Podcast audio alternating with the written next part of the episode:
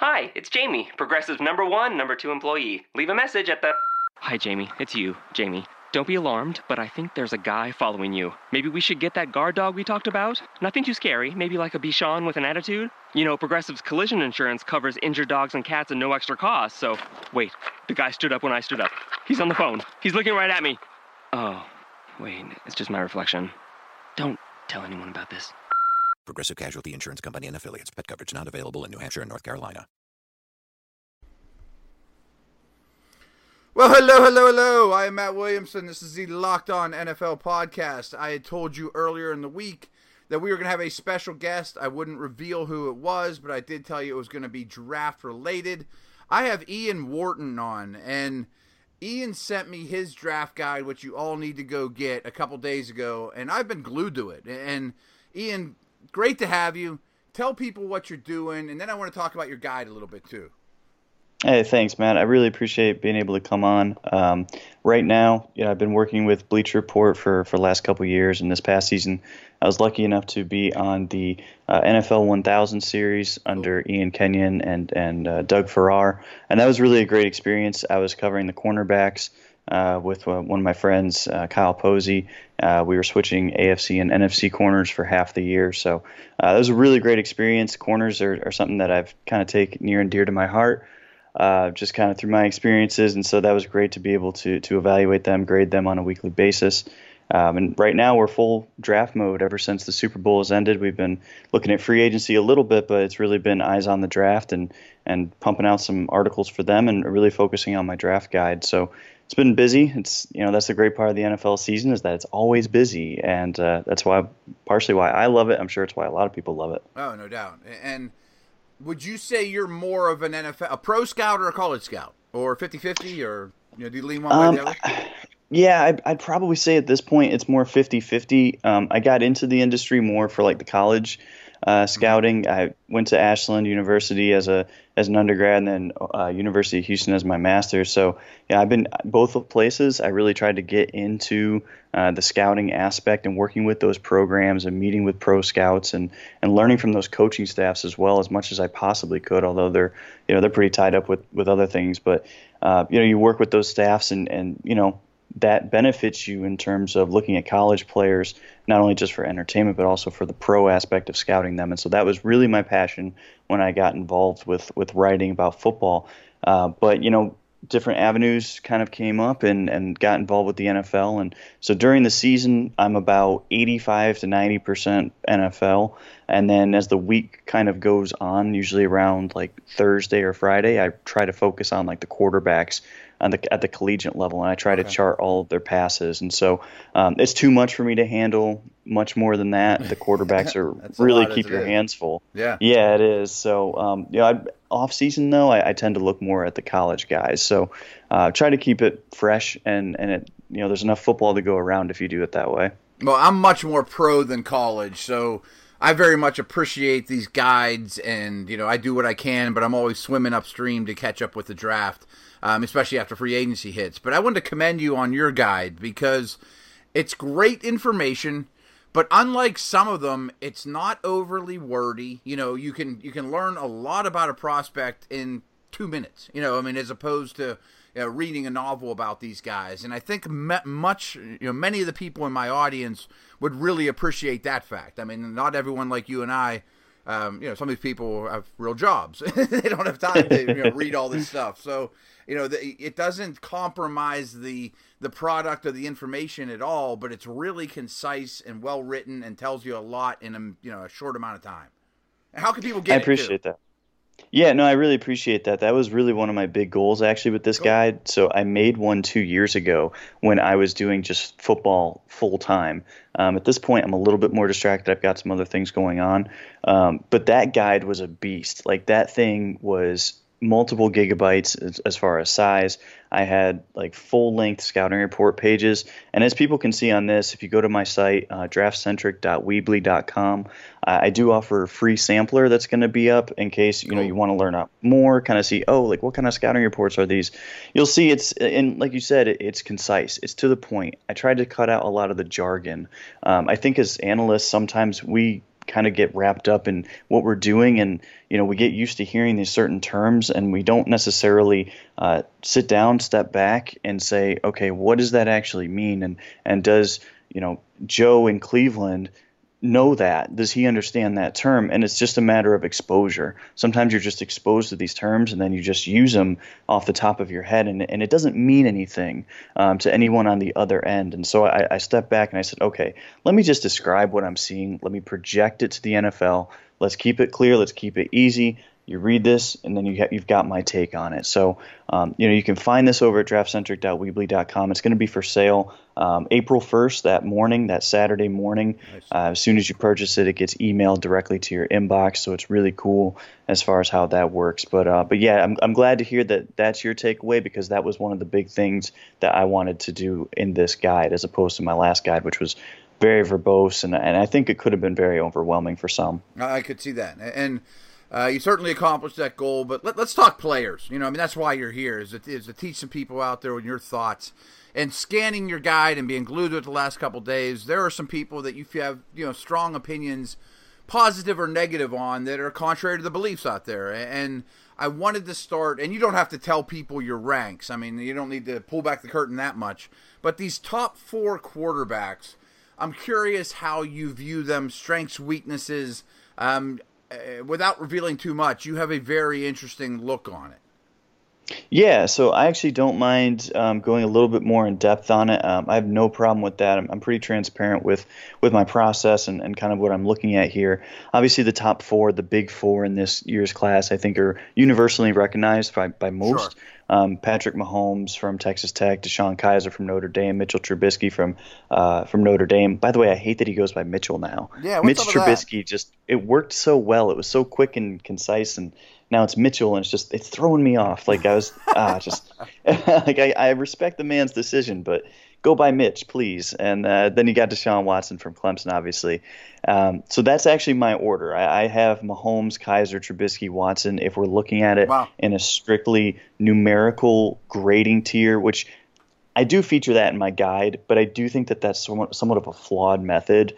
Um, I don't think that averaging see i average about 15 traits into one cumulative grade um, at the end. And i think that that helps and that can kind of uh, be useful as far as comparing prospects. But when i look at these players as individuals I came away with I think I can build a successful offense with each of these four players. And so it's now starting to fit situation, coaching staff, strengths and weaknesses into the next level, what it means for their immediate success, what it means for their three year success, and what it means for their hopefully longer term success if they have the opportunity to, to continue their development. And so um, Mahomes and Kizer to me are my two favorite quarterbacks inherently, and I will admit this, my bias is going to be more towards big play quarterbacks, guys who can stretch the field vertically, um, more traditional passers as far as creating inside the pocket, buying some time, avoiding the rush, keeping their eyes downfield, and hitting those big plays because ultimately the point of the game is to score points and outscore your opponent. So a quarterback, to me at least, and, and again, this is my bias a quarterback who gives you the best chance to do that has more value and a little bit more upside as far as creating a great team. Um, you look at like Aaron Rodgers and Drew Brees, they give you more margin for error for building your team. Uh, as, as far as the, uh, if you miss on a pick, you know, it may not hurt you as bad if you're uh, Green Bay compared to Washington Redskins, who with Kirk Cousins, Kirk Cousins is a very fine quarterback, but he's not really that transcendent quarterback where he's going to overcome really difficult situations and still be uh, a stellar quarterback. He may be that player in time, but to this point, I think he's been a little bit more closer to average. And again, that's not a knock; it's just the reality yeah. of yeah, exactly. It's who he is. So along those me, lines, Ian, I uh, apologize for interrupting, but Kansas City fans hate me because I'm so rough on Alex Smith. But yeah. uh, Daniel Jeremiah always says he has he's got a saying. Him and Bucky when they're talking about quarterbacks are either the truck or the trailer. You know, if you look at the 18 wheeler, you're either carrying the team or you need the team to carry you. And I think you're looking at a Kizer and especially a Mahomes as the locomotive. You know, Aaron Rodgers is the locomotive. Aaron, you know, Alex Smith, Andy Dalton, Cousins, they're the trailer. Absolutely. Absolutely. I totally agree with that. And that's why, for me, Mahomes and Kizer both big downfield passers, guys that just, like I said, avoid the rush. And really, that's what stood out to me. And you'll see in my guide, I've got some accuracy charts and I chart situational football, uh, specifically on third and fourth downs. These two were the strongest performers on third and fourth down. And then if you look at their red zone stats, they were also the best in the red zone. So to me, you're looking at money downs. These guys are making big time throws, big, difficult decisions, and they're not backing down from the moment. And you have to kind of be careful with some of like the the college winner uh, mentality, and and it's sure. not a knock against Deshaun Watson, but if you look at all-time college passing records and for winning records, that doesn't really translate well to the NFL, and I think that that reflected and kind of hurt my stance on Trubisky and Watson. Although I think you can build a good offense with them, to me these are more like the Andy Dalton. Ryan Tannehill type quarterbacks where you really need to have a strong surrounding cast around these guys. These guys have to have big time help to be successful, um, at least as far as like the playoffs, Super Bowl. If that's going to be our goal, we need to make sure we are constantly investing around them, just like the Redskins have done around Kirk Cousins. Um, you talk about Washington, look at the state of their defense. It's not a great defense, but they still had to take a first round wide receiver last year because Kirk Cousins is not going to really overcome a more mediocre group. So I think Trubisky and Watson can be very fine players um, in that scope. As long as the expectations are within that, then you can probably build a very successful team. And again, Kansas City was a great example of that too. Uh, but Kizer but like and Mahomes. Said earlier, there's so much less room for error with those type of guys. You can't screw up. For sure, for sure. But and then we also have to look at it from the scope of the coaching staff. A coaching staff is going to be more drawn to those guys, maybe because of a quote unquote higher floor. Um, so DeShone Kizer, he's had some issues with his confidence throughout his career. We saw it this past year with Brian Kelly. Brian Kelly just dogged him in the media. It was pulling him in and out of games, and his plays sort of suffered because of that. An NFL coaching staff might look at that and say, eh, we're not interested in a guy like that. We want an irrational confidence guy like Deshaun Watson who's going to be confident no matter the moment. And I think that there's something to that. I think that is a very valid thing. But you'd also look at Watson and say, well, he's probably not going to be much worse than average, even in a worst case scenario. Even though he may not be much better either, he might help us keep a job a la Andy Reid for six to 10 years. And ultimately, from their prerogative, they'd rather be employed for 10 years drawing that check and being probably moderately to, to very successful, as opposed to maybe Deshaun Kizer, which maybe you could look at Blake Bortles and say, well, if he bombs out in his first three or four years, then I'm out of a job. Yeah, been there. Uh, Absolutely. Yeah. yeah, I mean, it's just the way it goes. But yeah, I'm with you. Yep. I mean, I, I very much am a believer in quarterbacks of – I, I don't want to be in quarterback purgatory. I don't want to be where the, the Texans have been the last you know handful of years and the Schaubs and because they're not good enough to ever get you the, the, next guy. You know, I mean, you, you never end up picking in the top five, but you you make the playoffs and you're out. And you know, I mean, I think Bengals ownership is fine with that. And but I would not be. I mean, I, if I if I was an NFL exec for 40 years and I drafted eight quarterbacks early and I only hit on four or five of them, but I hit big, I'm cool with that, you know? Yeah, absolutely. Okay. Um, we could talk about those guys forever, and I would love to. but two running backs that you have a very strong take on are Marlon Mack and Joe Mixon. And uh, what Mixon did was was abhorrent, but we're not going to talk about that. I, I don't care. I want to talk about the player. Yeah, I'm I'm happy to hear that. And obviously, we, we have to take that. His situation is just sort of unique, not entirely unique because the NFL has these guys generally every year. Um, but if you look at the on-field talent, to me, it just everything that he does as far as how he moves, which to me is a very important thing.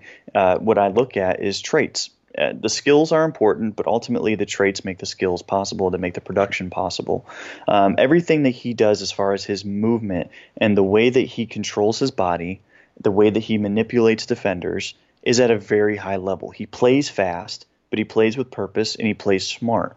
So everything that he's doing is not only setting up the defender right in front of him, he's setting up that next defender behind him to for another move and then he's also looking at the next guy after that as soon as he executes that first move. So he's a very intelligent football player.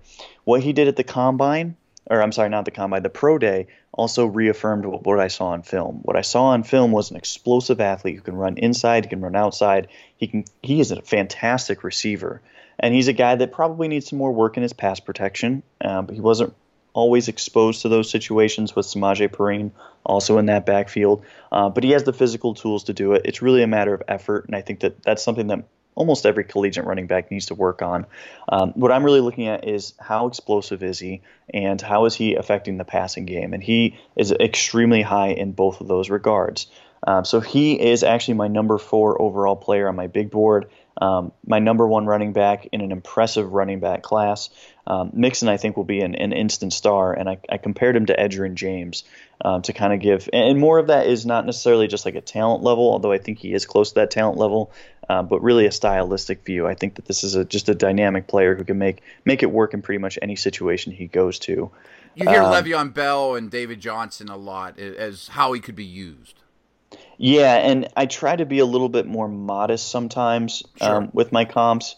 The Le'Veon Bell uh, compare him to Jim Brown it. or O.J. Simpson. I mean, people do that kind of stuff all the time. Let's compare Mahomes to Favre. you're like let's dial it back a little.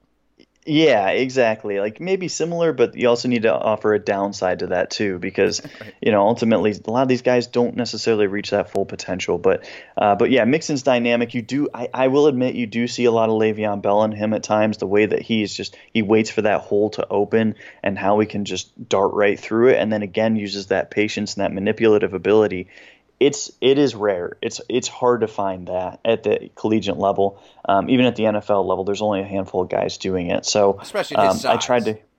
Oh, and that's yeah. I mean, 6'1", 226. It's just he is the total package uh, for the position. Now, I will say I still liked Ezekiel Elliott a little bit more last year, um, but I thought Zeke one, he was a, an elite pass blocker. He was a great run blocker too when Ohio State used him like that. But he's in the same realm, and uh, you know I wouldn't